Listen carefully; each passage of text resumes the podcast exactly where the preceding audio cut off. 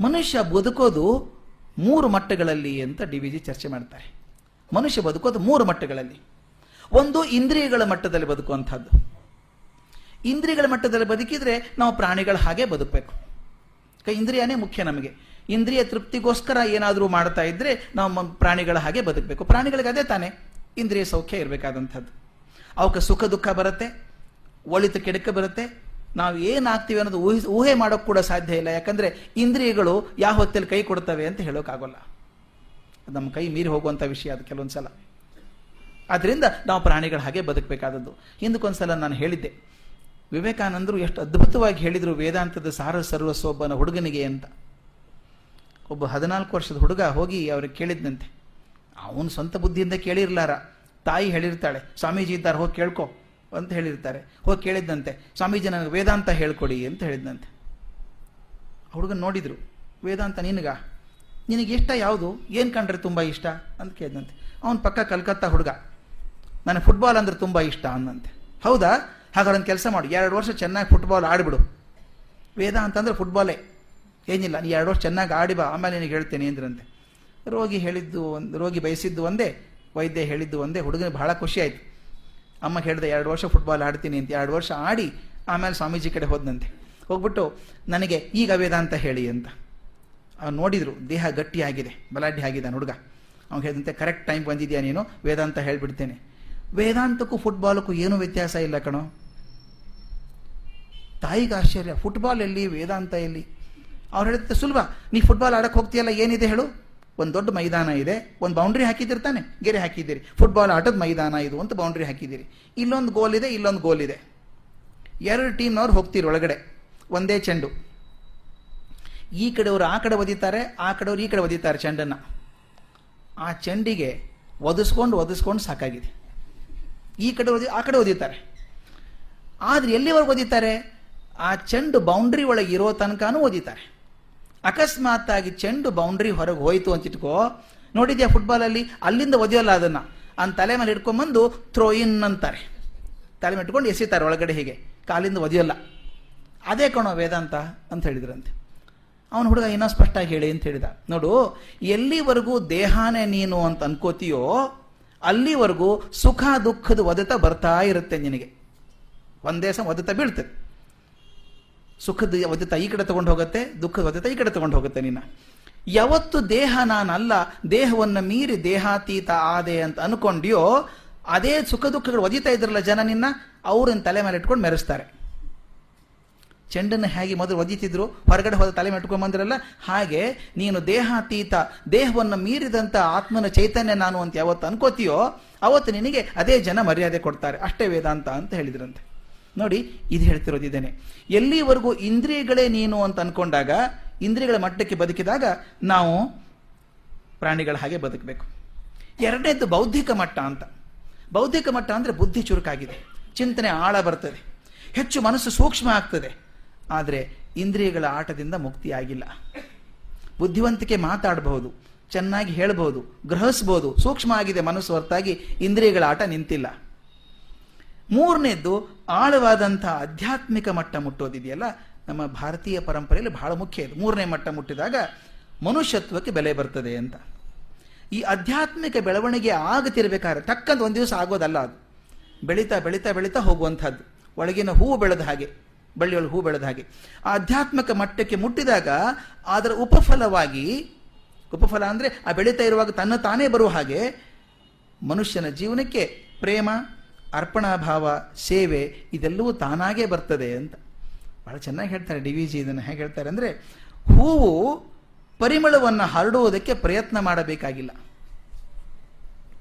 ಹೂ ಪ್ರಯತ್ನ ಮಾಡಿ ಅಡ್ವರ್ಟೈಸ್ಮೆಂಟ್ ಪೇಪರಲ್ಲಿ ಹಾಕಿ ಬಂದು ನೋಡ್ಕೊಂಡು ಹೋಗಿ ಅಂತ ಏನೂ ಹೇಳಬೇಕಾಗಿಲ್ಲ. ತನ್ನಷ್ಟು ತಾನೇ ಸಹಜವಾಗಿ ವಾಸನೆ ಬರ್ತದೆ. ಹಾಗೆ ಆಧ್ಯಾತ್ಮಿಕ ಹಂತಕ್ಕೆ ಇರಿದಂಥ ಮನುಷ್ಯ ಒಳ್ಳೆಯನಾಗಲಿಕ್ಕೆ ಪ್ರಯತ್ನ ಮಾಡಬೇಕಾಗಿಲ್ಲ. ಯಾಕಂದ್ರೆ ಅಲ್ಲಿ ಹೋಗೋ ತನಕ ಅವ್ನು ಒಳ್ಳೆಯವನು ಆಗ್ಬಿಟ್ಟಿದ್ದಾನ ಅವನು ಅಂತ. ಅವನು ಸಹಜವಾಗಿಯೇ ಧರ್ಮಿಷ್ಠನಾಗ್ತಾನೆ, ಒಳ್ಳೆಯವನಾಗ್ತಾನೆ, ನೀತಿವಂತನಾಗ್ತಾನೆ ಅಂತ.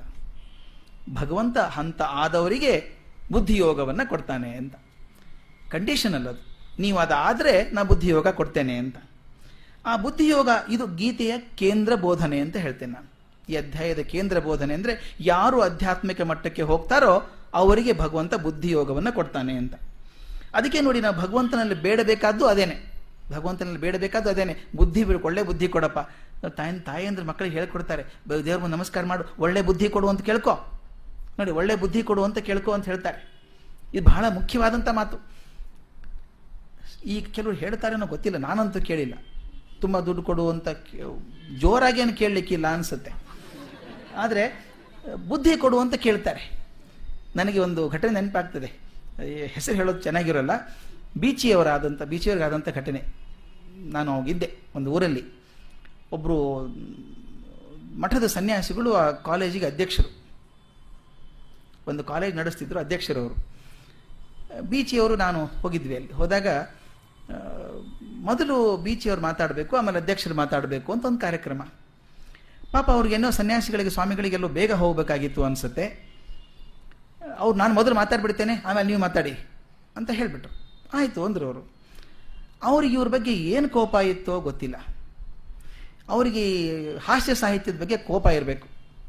ಅವ್ರು ಚೆನ್ನಾಗಿ ಬೈದ್ಬಿಟ್ರು. ಇದೇನು ಹಾಸ್ಯ ರೀ? ಹಾಸ್ಯಾಸ್ಪದ ಆಗಿ ಹೋಗಿದೆ. ಬರೆಯೋದು ಚೀಪ್ ಜೋಕ್ ಬರೀತೀರಿ, ಹಾಸ್ಯ ಅನ್ಕೋತೀರಿ, ಹಾಗೆ ಹೇಗೆ ಅಂತೆಲ್ಲ ಬೈದರು. ಹೊರಟ್ರು ಅವರು. ಹೊರಟ ತಕ್ಷಣ ಬೀಚಿಯವ್ರ ಕೈ ಮುಗಿದು, ಸ್ವಾಮಿ, ಒಂದು ಐದು ನಿಮಿಷ ಇದ್ದು ಆಮೇಲೆ ಹೋಗ್ಬಿಡಿ.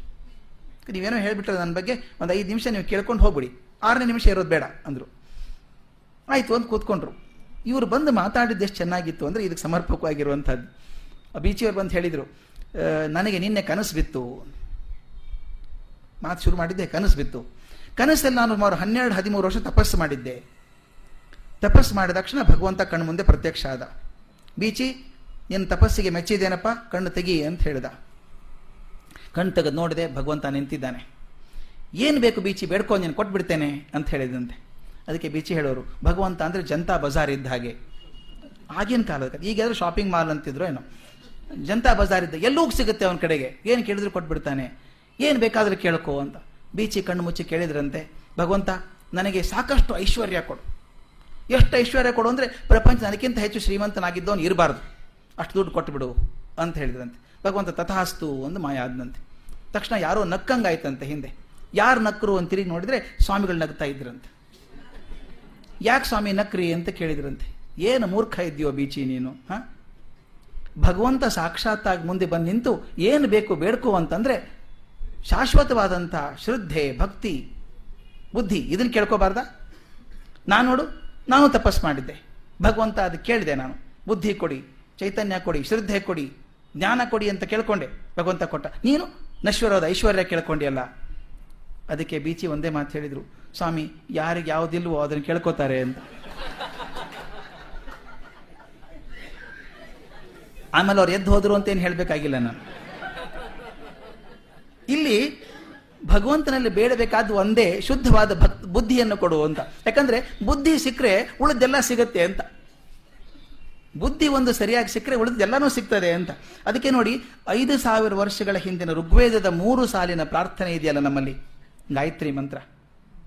ಎಷ್ಟು ಅದು ಒಂದು ಸಾರ್ವತ್ರಿಕವಾದಂಥ ಮಂತ್ರ ಆಗ್ಬಿಟ್ಟಿದೆಯಲ್ಲ ಇವತ್ತು. ಧಿಯೋ ಯೋನ ಪ್ರಚೋದಯ ನನ್ನ ಬುದ್ಧಿಯನ್ನು ಪ್ರಚೋದನೆ ಮಾಡುವಂಥ ಶಕ್ತಿ ಕೊಡು. ಅದು ಕೇವಲ ಪ್ರದೀಪ್ತ ಬುದ್ಧಿಗಾಗಿ ಮಾಡುವಂಥ ಪ್ರಾರ್ಥನೆ ಆದ್ದರಿಂದ ಅದು ಬಹಳ ಮಹತ್ವದ್ದಾದಂಥದ್ದು ಹಾಗಾದ್ರೆ ಬುದ್ಧಿ ಯೋಗ ಅಂದ್ರೆ ಏನು? ಹಾಗಾದರೆ ಭಗವಂತ ಕೊಡುವಂಥದ್ದು ನಮಗೆ. ಬುದ್ಧಿ ಯೋಗ ಏನು ಅಂತಂದ್ರೆ ಇದು ಚಮತ್ಕಾರ ಅಲ್ಲ.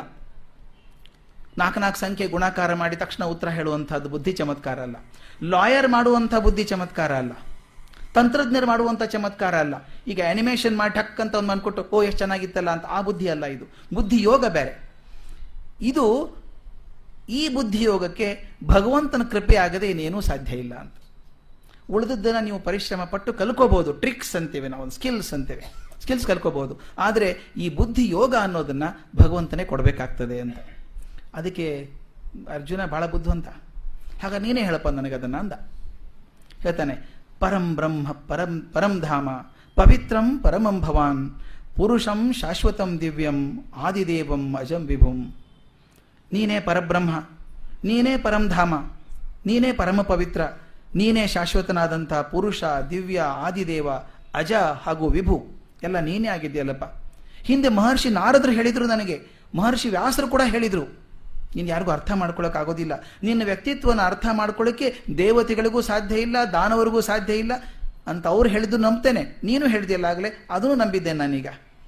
ಆದರೆ, ನಿನ್ನ ವಿಭೂತಿಯನ್ನು ನನಗೆ ತಿಳಿಸೋರು ಯಾರು ಹಾಗಾದರೆ? ಇದು ಬಹಳ ಚೆನ್ನಾಗಿರೋ ಮಾತು. ನಿನ್ನ ವಿಭೂತಿಯನ್ನು ತಿಳಿಸೋರು ಯಾರು ಹಾಗಾದರೆ ನಿನಗೆ? ನಿನ್ನ ಬಗ್ಗೆ ಯಾರಿಗೂ ಗೊತ್ತಿಲ್ಲ ಅಂತ ಹೇಳ್ತೀಯ ನೀನು. ನಾರದ್ರು ಹೇಳ್ತಾರೆ ಗೊತ್ತಿಲ್ಲ ಅಂತಾರೆ, ವ್ಯಾಸರು ಹೇಳ್ತಾರೆ ಗೊತ್ತಿಲ್ಲ ಅಂತಾರೆ, ದೇವತೆಗಳು ಗೊತ್ತಿಲ್ಲ, ದಾನವರು ಗೊತ್ತಿಲ್ಲ. ಹಾಗಾದ್ರೆ ಗೊತ್ತಿರೋದು ಯಾರಿಗೆ? ನನಗೆ ಗೊತ್ತು ಮಾಡ್ಕೊಳ್ಳೋದು ಹೇಗೆ ನಾನು? ಯಾರು ಹೇಳಬೇಕು ನನಗೆ? ನೀನೇ ಹೇಳಬೇಕು. ನೀನೇ ಹೇಳಬೇಕು ಅಂತ. ಅದಕ್ಕೆ ಹೇಳ್ತಾನೆ ವಕ್ತುಂ ಅರ್ಹಸಿ ಅಶೇಷೇಣ ದಿವ್ಯಾಹಿ ಆತ್ಮವಿಭೂತಯ. ನಿನ್ನ ಅವಿರ್ಭಾವಗಳನ್ನು, ವಿಭೂತಿಗಳನ್ನು ವಿಸ್ತಾರವಾಗಿ ತಿಳಿಸೋದಕ್ಕೆ ನಿನ್ನಿಂದ ಮಾತ್ರ ಸಾಧ್ಯ ಉಳಿದೋರ್ ಕಡೆಯಿಂದ ಸಾಧ್ಯ ಇಲ್ಲ. ಇದಕ್ಕೆ ಸ್ವಲ್ಪ ಪ್ಯಾರಲಲ್ ಆಗಿ ಬರುವಂಥದ್ದು ಕಠೋಪನಿಷತ್ತಲ್ಲಿ ಮಾತು ಬರ್ತದೆ. ನಾನು ತುಂಬ ಇಷ್ಟವಾದಂಥ ಮಾತದ್ದು. ನಚಿಕೇತನ್ ಯಮನ್ ಜೊತೆ ಚರ್ಚೆ ಮಾಡ್ತಾ ಇದ್ದಾನೆ. ಮೃತ್ಯು ಅಂದರೆ ಏನು? ಮೃತ್ಯುವಿನಿಂದ ಆಚೆ ಹೋಗೋದು ಹೇಗೆ? ಮೃತ್ಯುವಿನ ದಾಟೋದು ಹೇಗೆ? ಮೃತ್ಯುವಿನ ಬಗ್ಗೆ ಸಾಕಷ್ಟು ವಿಷಯ ಕೇಳಿದಾಗ ಯಮ ಹೇಳ್ತಾನೆ ತುಂಬ ಸಣ್ಣವನಪ್ಪ. ನಿನಗೆ ಗೊತ್ತಾಗಲ್ಲ ಇದು. ನಿನಗೆ ಅರ್ಥ ಆಗೋಲ್ಲ. ನಾ ಪ್ರಯತ್ನ ಮಾಡ್ಕೋತೀನಿ, ಹೇಳು. ಅವ್ನು ಭಾಳ ಚೆನ್ನಾಗಿ ಆರ್ಗ್ಯುಮೆಂಟ್ ನಚಿಕೇತಂದು ನನಗೆ ಅರ್ಥ ಆಗೋಲ್ಲ ನಿಜ. ಅರ್ಥ ಆಗೋಂಗೆ ನೀನು ಹೇಳಲ್ಲ. If I can't understand the way you teach you teach me the way I understand ನನಗೆ ಅರ್ಥ ಆಗೋಗಿ ಹೇಳ್ಬೇಕು. ನೀನು ಒಳ್ಳೆ ಮೇಷ್ಟ್ರಾದ್ರೆ ಏನು ಕೆಲಸ? ಅರ್ಥ ಆಗೋಂಗೆ ಹೇಳಬೇಕು. ಹೇಳು, ಅಂತಾನೆ. ಅವನು ಚೆನ್ನಾಗಿದೆ, ಯಮ ಹೇಳ್ಕೊಂಡು ಹೋಗ್ತಾನೆ ನೋಡು ಇದನ್ನು ಇಂದ್ರನಿಗೆ ಸಹಿತ ಹೇಳೋಕೆ ಸಾಧ್ಯ ಇಲ್ಲ. ವರುಣಿಗೆ ಸಾಧ್ಯ ಇಲ್ಲ, ಅಗ್ನಿಯಿಂದ ಸಾಧ್ಯ ಇಲ್ಲ. ಈ ಸಾವಿನ ಸೀಕ್ರೆಟ್ ಏನು, ಅದ್ರ ಗುಟ್ಟೇನು ಅಂತ ಹೇಳೋಕೆ ಯಾರ ಕಡೆಯಿಂದನೂ ಸಾಧ್ಯ ಇಲ್ಲ. ನಚಿಕೇತ ಹೆಂಗೆ ಇಟ್ಕೊಂಡ್ಬಿಡ್ತಾನೆ ಅಂದರೆ ಅವನ, ಹೌದಲ್ಲ, ನೀನೇ ಹೇಳಿದೆಲ್ಲ, ಯಾರ ಕಡೆಯಿಂದ ಆಗಲ್ಲ ಅಂತ. ನೀನೊಬ್ಬನೇ ಆಗ್ಬೇಕಾದ್ರೆ ನೀನೇ ಹೇಳು. ನೀನು ಬಿಟ್ಟರೆ ಯಾರಿಗೂ ಹೇಳೋಕ್ಕಾಗಲ್ಲ ಅಂತ ಹೇಳ್ತೀಯ, ನೀನೇ ಹೇಳ್ತೀಯ. ಹಾಗಾದ್ರೆ ನಾನು ಹೇಳಬೇಕಾದ್ರೆ ನೀನೇ ಹೇಳಬೇಕು, ಬೇರೆ ದಾರಿ ಇಲ್ಲ, ನೀನೇ ಹೇಳಬೇಕು ಅಂತ. ಅದೇ ರೀತಿ ಹೇಳ್ತಾನೆ. ಅವಿರ್ಭಾವನ ತಿಳಿಸೋದಕ್ಕೆ ಯಾರಿಗೂ ಸಾಧ್ಯ ಇಲ್ಲ. ನೀನೊಬ್ಬನಿಗೆ ಸಾಧ್ಯ ಇರೋದ್ರಿಂದ ನೀನೇ ಹೇಳು ನನಗೆ ಅಂತ ಹೇಳಿ ಮುಂದಕ್ಕೆ ಹೇಳ್ತಾನೆ ಕೇಶು ಕೇಶು ಚ ಭಾವೇಶು, ಚಿಂತ್ಯೋಸಿ ಭಗವನ್ಮಯ. ನಿನ್ನನ್ನು ಯಾವ್ಯಾವ ಭಾವದಲ್ಲಿ ಧ್ಯಾನ ಮಾಡಿದ್ರೆ ಒಳ್ಳೆಯದಪ್ಪ ಹೇಳು. ನಿನ್ನ ಧ್ಯಾನ ಮಾಡ್ಬೇಕು ನಾನು. ಆದರೆ ಯಾವ್ಯಾವ ಭಾವದಲ್ಲಿ ಮಾಡಲಿ? ಎಲ್ಲೆಲ್ಲಿ ಇದೆಯಾ ನೀನು? ನಿನ್ನ ಅಂಶ ಎಲ್ಲಿದೆ ಹೇಳು. ಅದನ್ನು ಭಾವ ಪ್ರಾರ್ಥನೆ ಮಾಡ್ತೀನಿ ಅಂತ ಹೇಳ್ತಾನೆ. ಇನ್ನೊಂದು ಮಾತನ್ನು ಬಹಳ ಚೆನ್ನಾಗಿರೋ ಮಾತನ್ನು ಹೇಳ್ತಾನೆ. ಇಲ್ಲಿ ಹೇಳ್ತಾನೆ ನಿನ್ನ ವಿಭೂತಿಯನ್ನು ಆದಷ್ಟು ವಿಸ್ತಾರವಾಗಿ ಹೇಳು ನನಗೆ. ಎಷ್ಟು ವಿಸ್ತಾರವಾಗಿ ಹೇಳು ನನಗೆ. ಯಾಕಂದ್ರೆ ನಿನ್ನ ಉಪದೇಶದ ಅಮೃತವನ್ನು ಕೇಳುತ್ತಿರುವಾಗ ನನಗೆ ತೃಪ್ತಿನೇ ಆಗ್ತಾ ಇಲ್ಲ. ಈ ಮಾತು ನನಗೆ ಬಹಳ ಮುಖ್ಯ ಅನಿಸುತ್ತೆ ಈ ಪ್ರಸ್ತುತ ಪ್ರಸಂಗಕ್ಕೆ. ಎಷ್ಟು ಸಾಧ್ಯತೆಯೋ ವಿಸ್ತಾರ ಮಾಡಿ ಹೇಳು. ಯಾಕಂದ್ರೆ ನೀನು ಹೇಳ್ತಿರುವಾಗ ನನಗೆ ತೃಪ್ತಿ ಆಗ್ತಾ ಇಲ್ಲ, ಅಮೃತ ಕುಡ್ದಂಗೆ ಆಗ್ತಾ ತೃಪ್ತಿ ಆಗ್ತಾ ಇಲ್ಲ ನನಗೆ ಅಂತ ಹೇಳ್ತಾನೆ. ಈ ಮಾತು ಯಾಕೆ ಮುಖ್ಯ ಅಂತಂದ್ರೆ ಒಂದು ಪ್ರಬುದ್ಧವಾದಂಥ ಮನಸ್ಸಿಗೆ ಸಂಸ್ಕಾರಯುತವಾದಂಥ ಮನಸ್ಸಿಗೆ ಮಾತ್ರ ಅಧ್ಯಾತ್ಮದ ಮಾತುಗಳು ಹಿಡಿತವೆ. ಒಂದು ಮಾತು ಪ್ರಿಯ ಆಗಬೇಕಾದ್ರೆ ಅದಕ್ಕೆ ತಕ್ಕಂಥ ಒಂದು ತಯಾರಿ ಆಗಬೇಕಾಗತ್ತೆ ಮನಸ್ಸಿಂದು. ಸಂಸ್ಕಾರವಾಗದಂಥ ಮನಸ್ಸಿಗೆ ಹಿತವಾದಂಥ ಮಾತು ಮುಟ್ಟೋದಿಲ್ಲ. ಇದು ಬಹಳ ಮುಖ್ಯ ನನಗೆ ಹೇಳೋದು. ಕೆಲವು ಬರ್ತಾರೆ, ಅಯ್ಯೋ, ಮಾತು ಶುರು ಮಾಡಿದ್ರಲ್ರಿ ಫಿಲಾಸಫಿ ಇವರು ಅಂತ ಕೆಲವ್ರು ಅನ್ಬೋದು. ಮಾತು ಹೇಳಿದ ತಕ್ಷಣ, ಅಯ್ಯೋ, ಮಾತು ಬಂದ್ರಿ, ನಾನು ನೋಡಿದ್ದೇನೆ. ಎಂತೆಂಥ ಒಳ್ಳೆ ಪಂಡಿತರು ಮಾತಾಡ್ತಿರ್ಬೇಕಾದ್ರೆ, ಅಯ್ಯೋ, ಇವ್ರು ಒಂದೂವರೆ ತಾಸು ಹೊರ ಕೊರಿತಾರಪ್ಪ ಇವರು ಅಂಥೇಳಿ ಅಂದರೆ, ಅವ್ರ ಮನಸ್ಸು ಅದಕ್ಕೆ ತಯಾರಿ ಆಗದೆ ಹೋದರೆ, ಆ ಹೇಳಿದ್ದು ಮನಸ್ಸಿಗೆ ಮುಟ್ಟೋದಿಲ್ಲ, ಪ್ರಿಯವಾಗೋದಿಲ್ಲ. ಯಾರಿಗೆ ಯಾವ ವಸ್ತು ವಸ್ತುವಿನಲ್ಲಿ ಯಾವ ಚಿಂತನೆ ಬಗ್ಗೆ ಮನಸ್ಸು ಹದವಾಗಿದೆಯೋ, ಅದು ಮಾತ್ರ ಹಿಡಿತೆ ಅದಕ್ಕೆ ನಾನು ಹೇಳೋದು I always hear what I want to hear ನಾನು ಯಾವುದನ್ನು ಕೇಳಿಸ್ಕೊಳ್ಬೇಕಂತೇನೋ, ಅದನ್ನು ಮಾತ್ರ ಕೇಳಿಸ್ಕೊಳ್ತೇನೆ. ಉಳಿದದ್ದನ್ನು ತೆಗೆದು ಹಾಕಿಬಿಡ್ತೇನೆ. ನೋಡಿ, ಜಗತ್ತಲ್ಲಿ ಹತ್ತಾರು ವ್ಯಾಪಾರ ನಡೀತಾ ಇದೆ. ನಾವು ಆರಿಸಿಕೊಂಡು ಹೋಗ್ತೇವೆ, ಅಲ್ಲಿ ಹೋಗ್ತೇವೆ. ಇಲ್ಲಿಂದ ಅಲ್ಲಿವರೆಗೂ ಹೋಗಿ ಅದನ್ನು ಕೇಳಬೇಕು ಅಂತ ಹೋಗ್ತೇವೆ. ಯಾಕಂದ್ರೆ ಮನಸ್ಸು ಆ ಪರಿಷ್ಕಾರ ಆಗಿದೆ ಕೇಳಬೇಕು ಅಂತ ಹೇಳಿ. ಅದು ಕೇಳ್ತಾರೆ, ಮನಸ್ಸು ಸಂಸ್ಕಾರ ಆಗದೆ ಹೋದರೆ ಸಂಸ್ಕಾರಯುತ ಮಾತು ನಿಮ್ಮ ಕಿವಿ ಮೇಲೆ ಬಿದ್ದರೂ ಒಳಗೆ ಹೋಗೋದಿಲ್ಲ ಅದು ಅಂತ. ಅದಕ್ಕೆ ಇದು ಬಹಳ ಮುಖ್ಯವಾದಂಥ ಮಾತು. ಅವನು ಹೇಳ್ತಾನೆ, ನಿನ್ನ ಮಾತು ಕೇಳಿದ ತೃಪ್ತಿನೇ ಆಗ್ತಾ ಇಲ್ಲ ನನಗೆ. ತೃಪ್ತಿ ಆಗ್ತಾ ಇಲ್ಲ ಯಾಕಂದ್ರೆ ಅದಕ್ಕೆ ಮನಸ್ಸು ಹೊಂದ್ಕೊಂಡ್ಬಿಟ್ಟಿದೆ. ನನ್ನ ರೇಡಿಯೋ ಆ ಸ್ಟೇಷನ್ಗೆ ಟ್ಯೂನ್ ಆಗದೆ ಹೋದರೆ ಸಂಗೀತ ಬರೋಲ್ಲ. ಆ ಫ್ರೀಕ್ವೆನ್ಸಿ ಟ್ಯೂನ್ ಆಗಬೇಕದು. ಆ ಫ್ರೀಕ್ವೆನ್ಸಿ ಟ್ಯೂನ್ ಆಗೋ ಮಾತು ಹೇಳ್ತಾನೆ ಅವನು. ಹಿರಿಮೆಯನ್ನು ಅರಿತುಕೊಳ್ಳುವಂತಹ ಸಾಮರ್ಥ್ಯ ಒಂದಿದೆ. ಕಲೆ ಆಗಲಿ, ಸಾಹಿತ್ಯ ಆಗಲಿ, ಸಂಗೀತ ಆಗಲಿ, ಧರ್ಮ ಆಗಲಿ, ತತ್ವದರ್ಶನ ಆಗಲಿ, ಯಾವುದೇ ಆಗಲಿ, ವ್ಯಕ್ತಿಯ ಗುಣಗ್ರಹಣ ಸಾಮರ್ಥ್ಯ ಇದೆಯಲ್ಲ? ಅದಿದ್ದರೆ ಮಾತ್ರ ಸಾಧ್ಯ. ನೋಡಿ, ಕೆಲವರಿಗೆ ಸಾಹಿತ್ಯದ ಬಗ್ಗೆ ಆಸಕ್ತಿ ಇರ್ತದೆ. ಅವ್ರು ಹುಡುಕೊಂಡು ಅಲ್ಲಿವರೆಗೂ ಭಾಷಣ ಕೇಳ್ಕೊಂಡು ಬರ್ತಾರೆ. ನಾನು ನೆನಪಿದೆ ರಾಜಾಜಿನಗರದಿಂದ ನಾನು ಸಾಹಿತ್ಯ ಪರಿಷತ್ತಿಗೆ ಬರ್ತಾ ಇದ್ದೆ. ಸೈಕಲ್ ಮೇಲೆ ತೊಗೊಂಡು ಬರ್ತಾ ಇದ್ದೆ ಅವಾಗ. ರಾಜಾಜಿನಗರಿಗೆ ಬಸ್ಸು ಬರ್ತಿರ್ಲಿಲ್ಲ ಅವಾಗ. ಸೈಕಲ್ ಹಿಡ್ಕೊಂಡ್ ಬರೋದು. ಅವನ ಕೃಷ್ಣರಾವ್ ಲೆಕ್ಚರ್ ಕೇಳಬೇಕು ಅಂತ. ಹುಚ್ಚಲ್ವಾ? ಕೇಳಬೇಕು. ಇನ್ನೊಬ್ರು, ಅಯ್ಯೋ, ಅಲ್ಲಿಗೆ ಯಾಕೆ ಹೋಗ್ತೇವೆ ಲೆಕ್ಚರ್ ಕೇಳೋದಕ್ಕೆ? ಸೈಕಲ್ ತೊಗೊಂಡು ಅಲ್ಲಿವರೆಗೆ ಹೋಗೋದಾ? ಯಾಕಂದ್ರೆ ಅವ್ರಿಗೆ ಅದ್ರಲ್ಲಿ ಮನಸ್ಸು ತಯಾರಿ ಆಗಿಲ್ಲ. ಇನ್ನೊಂದು ಬೇರೆ ರೆಡಿ ಇರ್ಬೋದು ಮನಸ್ಸು ಅವ್ರದ್ದು. ಆದ್ರಿಂದ ಯಾವ್ಯಾವ ಹಂತದಲ್ಲಿ ಮನಸ್ಸು ತಯಾರಿ ಆಗಿದೆಯೋ ಅದನ್ನು ಮಾತ್ರ ಸ್ವೀಕಾರ ಮಾಡ್ಕೊಳ್ಳುತ್ತೆ. ಇಲ್ಲಿ ಅರ್ಜುನ ಮಾತನ್ನು ಹೇಳ್ತಾನೆ ಅಂತಂದರೆ, ಅವನ ಮಟ್ಟ ಅಲ್ಲಿಗೆ ಬಂದಿದೆ ಅಂತ. ಅಧ್ಯಾತ್ಮ ಮಟ್ಟಕ್ಕೆ ಮುಟ್ಟಿ ಹಿಡ್ಕೊಳ್ಳೋ ಪ್ರಯತ್ನ ಮಾಡ್ತಾ ಇದ್ದಾನೆ ಅವನು ಅಂತ. ನಮ್ಮ ಭಾರತೀಯರಿಗೆ ಈ ಆಧ್ಯಾತ್ಮಿಕ ಗುಣಗ್ರಹಣದ ಪ್ರಚಂಡ ಶಕ್ತಿ ಇದೆ ಅಂತ. ವಿವೇಕಾನಂದರು ಮಾತು ಚೆನ್ನಾಗಿ ಹೇಳ್ತಾರೆ ಇದನ್ನು. ಭಾರತೀಯರಿಗೆ ಅಧ್ಯಾತ್ಮ ಶಕ್ತಿಯ ಗುಣಗ್ರಹಣ ಮಾಡುವಂಥ ಪ್ರಚಂಡ ಶಕ್ತಿ ಇದೆ ಅಂತ. ಬಹಳ ಚೆನ್ನಾಗಿ ಹೇಳ್ತಾರೆ. ಆಧ್ಯಾತ್ಮಿಕ ವ್ಯಕ್ತಿಯನ್ನು ಕಂಡ ಕೂಡಲೇ ಅದನ್ನು ಗುರುತಿಸಿ ಅವರು ಸನ್ಮಾನ ಮಾಡುವಂಥ ಗುಣ ಸಾಮಾನ್ಯವಾದಂಥ ಭಾರತೀಯನಲ್ಲಿ ಇದೆ, ಇವತ್ತಿಗೂ ಕೂಡ ಇದೆ. ನಮ್ಮ ದೇಶದಲ್ಲಿ ಇದುವರೆಗೂ ಇತಿಹಾಸದಲ್ಲಿ ಯಾವುದೇ ಧರ್ಮದ ಆಧ್ಯಾತ್ಮಿಕ ಪ್ರಬೋಧಕನನ್ನು ಕೊಂದಿಲ್ಲ, ಶಿಲುಬೆಗೆ ಏರಿಸಿಲ್ಲ. ತ ಗಮನಿಸಬೇಕಾದದ್ದು. ಎಂಥ ಆಧ್ಯಾತ್ಮಿಕ ಪ್ರಬೋಧನ ಇರಲಿ, ಪ್ರಬೋಧಕ ಇರಲಿ, ಅವರು ಹೇಳಿದ್ದು ನನಗೆ ಒಪ್ಪಿಗೆ ಆಗದೆ ಹೋದರೂ ಕೂಡ ಭಿನ್ನಾಭಿಪ್ರಾಯ ಇರಬಹುದು ಹೊರತಾಗಿ. ಅವ್ರು ನಾಶ ಮಾಡೋಕ್ಕೆ ಯಾವತ್ತೂ ಹೋಗಿಲ್ಲ ನಮ್ಮ ಧರ್ಮ. ಇದು ಗಮನಿಸಬೇಕಾದಂಥದ್ದು. ಅವನ ಶೀಲ ಒಳ್ಳೇದಿದ್ರೆ, ಅವನು ಹೇಳೋ ಮಾತು ಒಪ್ಪಿಗೆ ಆಗದಿದ್ರೂ ಕೂಡ ಅವನು ಗೌರವ ಮಾಡುವಂಥ ಬುದ್ಧಿ ನಮ್ಮ ಭಾರತೀಯರಿಗಿದೆ ಇದುವರೆಗೂ. ಇತಿಹಾಸ ತೆಗೆದು ನೋಡಿ. ಯಾವತ್ತಿಗೂ ನಾವು ಯಾರನ್ನೂ ಒಬ್ಬರನ್ನ ಶಿಲ್ಬೆಗೆ ಏರಿಸಿದ್ದು, ಕೊಂದದ್ದು ಇಲ್ಲ ಇತಿಹಾಸ, ಧರ್ಮದ ನಾಯಕರನ್ನು. ಹಾಗೆ ನೋಡಿದರೆ ಬುದ್ಧ ತನ್ನ ಕಾಲದ ಅನೇಕ ಧರ್ಮಾಚರಣೆಗಳನ್ನು ಕಟುವಾಗಿ ಖಂಡಿಸಿದ. ಸರಿ ಇಲ್ಲ ಅಂತ. ಎಷ್ಟೋ ಮಟ್ಟಿಗೆ ಅಂದ್ಕೊಂಡಿದ್ದು ಬುದ್ಧ ಧರ್ಮ, ಹಿಂದೂ ಧರ್ಮವನ್ನು ನುಂಗಿ ಹಾಕೋಕ್ ಬಂತು ಅಂತ. ಆದರೆ ಅದೇ ಹಿಂದೂ ಧರ್ಮ ಬುದ್ಧನನ್ನು ಅವತಾರ ಪುರುಷನನ್ನಾಗಿ ಮಾಡ್ಕೊಂತು ಅವನು ಗಲ್ಲಿಗೆ ಏರಿಸಲಿಲ್ಲ. ಬುದ್ಧನನ್ನು ಒಪ್ಕೊಂಡ್ವಿ. ವಿವೇಕಾನಂದರಷ್ಟು ನಮ್ಮ ಸಮಾಜದಲ್ಲಿರುವಂತಹ ಕೊಳೆನ ಟೀಕೆ ಮಾಡಿದವರು ಇನ್ನೊಬ್ರು ಇಲ್ಲ ಸರಿಯಾಗಿ ಬೈದಿದ್ದಾರೆ ನಮಗೆಲ್ಲರೂ ಏನೇನು ಮಾಡಿದ್ದೀವಿ ಅಂತ ಹೇಳಿ. ಅಷ್ಟು ನಮ್ಮನ್ನು ಟೀಕೆ ಮಾಡಿದಂಥ ವಿವೇಕಾನಂದರು ಕೂಡ ಅವರು ತುಂಬ ಮೆಚ್ಕೋತೇವೆ, ದೊಡ್ಡ ಸನ್ಯಾಸಿಗಳು ಅಂತ ಮರ್ಯಾದೆ ಕೊಡ್ತೇವೆ. ಅದಕ್ಕೆ ಒಬ್ರು ಹೇಳ್ತಾರೆ, ಬುದ್ಧ ವಿವೇಕಾನಂದರು ಬೇರೆ ಯಾವುದೇ ಸಮಾಜದಲ್ಲಿ ಇದ್ದಿದ್ರೆ ಅವ್ರನ್ನ ಬಹುಶಃ ನೇಣು ಹಾಕೋದೆಲ್ಲ ಕೊಚ್ಚಿ ಹಾಕ್ತಾ ಇದ್ರು ಅಂತ. ಭಾರತದ ಸಾಮಾನ್ಯ ಮನುಷ್ಯನಿಗೆ ಇದೊಂದು ಹೃದಯ ಸ್ಪಂದನ ಇದೆ. ಎಲ್ಲಿ ಶೀಲ ಒಳ್ಳೇದಿದೆಯೋ, ಎಲ್ಲಿ ಒಂದು ಒಳ್ಳೆ ಮಾತು ಬರುತ್ತೋ, ಆಧ್ಯಾತ್ಮಿಕವಾದ ಮಾತು ಬಂದರೆ ನನಗೆ ಹಿಡಿಸದೆ ಹೋದರೂ ಕೂಡ ಅವ್ರನ್ನ ಮೆಚ್ಚುವಷ್ಟು ಹೃದಯ ಶ್ರೀಮಂತವಾಗಿದೆ ಅಂತ. ಯಾಕಂದರೆ ಭಾರತದಲ್ಲಿ ಧರ್ಮ ಅನ್ನೋದು ಬರೀ ನಂಬಿಕೆಯಾಗಿ ಉಳಿಲಿಲ್ಲ, ಅದೊಂದು ಅನುಭವ ಆಗಿತ್ತು ಅಂತ. ಧರ್ಮ ಅನ್ನೋದು ಬರೀ ನಂಬಿಕೆ ಆಗಲಿಲ್ಲ, ಅದೊಂದು ಅನುಭವ ಆಗಿತ್ತು ಅಂತ. ನೋಡಿ, ಈ ಅನುಗ್ರಹ ಎಲ್ಲಿಂದ ಬಂತು ಅಂತ ಸ್ವಾಮಿ ರಂಗನಾಥಾನಂಜಿ ಬರೀತಾರೆ. ಈ ಎಲ್ಲಿಂದ ಬಂತ ಹಾಗಾದ್ರೆ ನಮಗಿದೆಲ್ಲ ಈ ಅನುಗ್ರಹ ಅಂತಲ್ಲ ಒಳ್ಳೆಯದನ್ನು ಮೆಚ್ಚಿಕೊಳ್ಳುವಂಥ ಆಧ್ಯಾತ್ಮಿಕ ಚೈತನ್ಯವನ್ನು ಮೆಚ್ಚಿಕೊಳ್ಳುವಂಥ ಅನುಗ್ರಹ ಎಲ್ಲಿಂದ ಬಂತು ಅಂದರೆ, ಅಷ್ಟು ಸಹಸ್ರಾರು ವರ್ಷಗಳಿಂದ, ತಲೆತಲಾಂತರಗಳಿಂದ ಉಪನಿಷತ್ತುಗಳ ಮೂಲಕ ಹರಿದು ಬಂದಿದೆಯಲ್ಲ ನಮಗೆ? ನಮ್ಮ ರಕ್ತನಾಡಿಗಳಲ್ಲಿ ಸೇರ್ಕೊಂಡ್ಬಿಟ್ಟಿದೆ ಅದು ಅಂತ ಹೇಳ್ತಾರೆ. ಆದರೆ ಈ ಹಂತಕ್ಕೆ ಸ್ವಲ್ಪ ನಿಂತ್ಕೊಂಡು ಹೇಳಬೇಕಾಗತ್ತೆ ನಾವು. ಇದನ್ನು ಮುಂದೆ ಸಾಗಿಸುವಂಥ ಜವಾಬ್ದಾರಿ ಕೂಡ ನಮ್ಮಲ್ಲಿದೆ. ಮೊದಲು ನಮ್ಮ ವೈರಿಗಳು ಯಾರು ಅಂತ ಗೊತ್ತಿತ್ತು. ಹೂಣರು ಬರಲಿ, ಕುಶಾಣರು ಬರಲಿ, ಯಾರೇ ಬಂದರೂ ಕೂಡ ಅವರು ಎಲ್ಲಿದ್ದಾರೆ ಅಂತ ಗೊತ್ತಿತ್ತು, ಬ್ರಿಟಿಷರು ಎಲ್ಲಿದ್ದಾರೆ ಅಂತ ಗೊತ್ತಿತ್ತು. ಯುದ್ಧ ಮಾಡಬಹುದಾಗಿತ್ತು. ಈಗ ವೈರಿಗಳು ಕಾಣಿಸೋದಿಲ್ಲ ಇನ್ವಿಸಿಬಲ್ ಎನಿಮೀಸ್ ಆದ್ದರಿಂದ ಹೋರಾಟ ಸ್ವಲ್ಪ ಕಷ್ಟವಾದಂಥದ್ದು. ಕಣ್ಣಿಗೆ ಕಾಣಿಸುವಂಥ ವೈರಿ ಆದರೆ ಹೊಡೆದುರುಳಿಸ್ಬೋದು. ಕಾಣಿಸದೇ ಇರುವಂಥ ವೈರಿ. ಅದಕ್ಕಿಂತ ಹೆಚ್ಚಾಗಿ ನಮ್ಮೊಳಗೆ ಸೇರ್ಕೊಂಡಂಥ ವೈರಿ ಆದರೆ ಇನ್ನೂ ಕಷ್ಟ ಆಗತ್ತೆ. ನಮ್ಮ ಅಡಿಗೆ ಮನೆ ಹತ್ತೊಂಬತ್ತನೇ ಶತಮಾನದಲ್ಲಿದೆ. ನಮ್ಮ ಹೊರಗಿನ ದಿವಾನ್ ಖಾನೆ ಅಥವಾ ಡ್ರಾಯಿಂಗ್ ಹಾಲ್ ಅಂತೀವಲ್ಲ, ಇಪ್ಪತ್ತೊಂದನೇ ಶತಮಾನದಲ್ಲಿದೆ. ಹತ್ತೊಂಬತ್ತು ಶತಮಾನದಲ್ಲಿ ದೇವರ ಪೂಜೆ ನಡೀತದೆ. ಇಪ್ಪತ್ತು ಶತಮಾನದಲ್ಲಿ ಎಂ ಟಿ ವಿ ನಡೀತಾ ಇದೆ. ಮಕ್ಕಳಿಗೆ ಎಲ್ಲಿ ಹೋಗಬೇಕು ಅಂತ ಸ್ವಲ್ಪ ಕನ್ಫ್ಯೂಷನ್ ಆಗಿದೆ.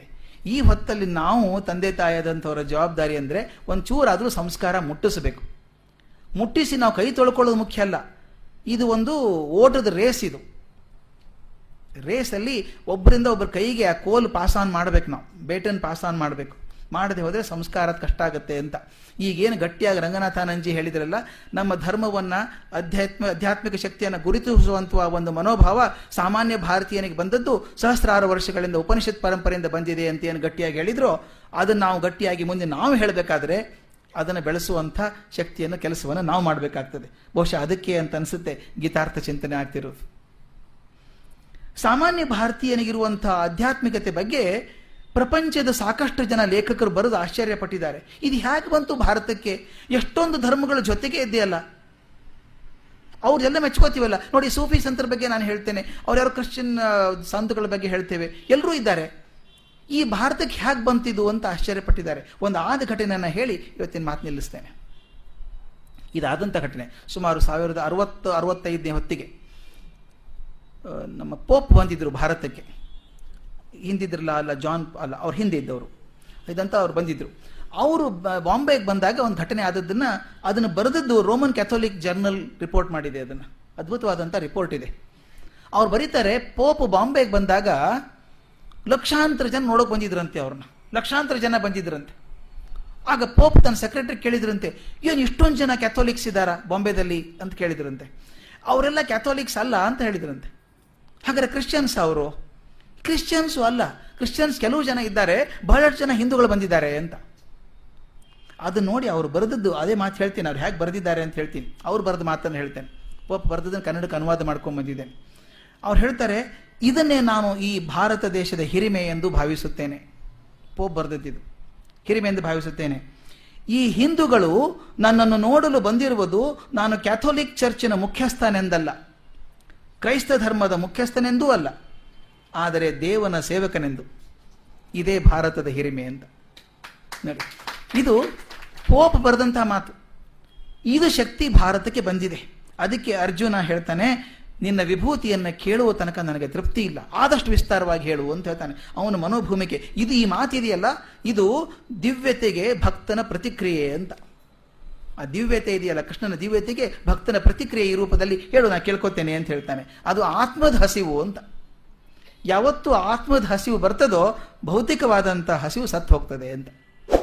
ಆತ್ಮದ ಹಸಿವು ಬಂದಾಗ ಬುದ್ಧ ಬೌದ್ಧಿಕ ಹಸಿವು ಸತ್ತು ಹೋಗ್ತದೆ ಅಂತೇಳಿ ಈ ಮಾತಿಗೆ ಇಲ್ಲಿ ನಿಗ್ಸೋಣ ಈ ಭಾಗವನ್ನು ನಾಳೆ ಮುಂದುವರಿಸೋಣ. ನಮಸ್ಕಾರ.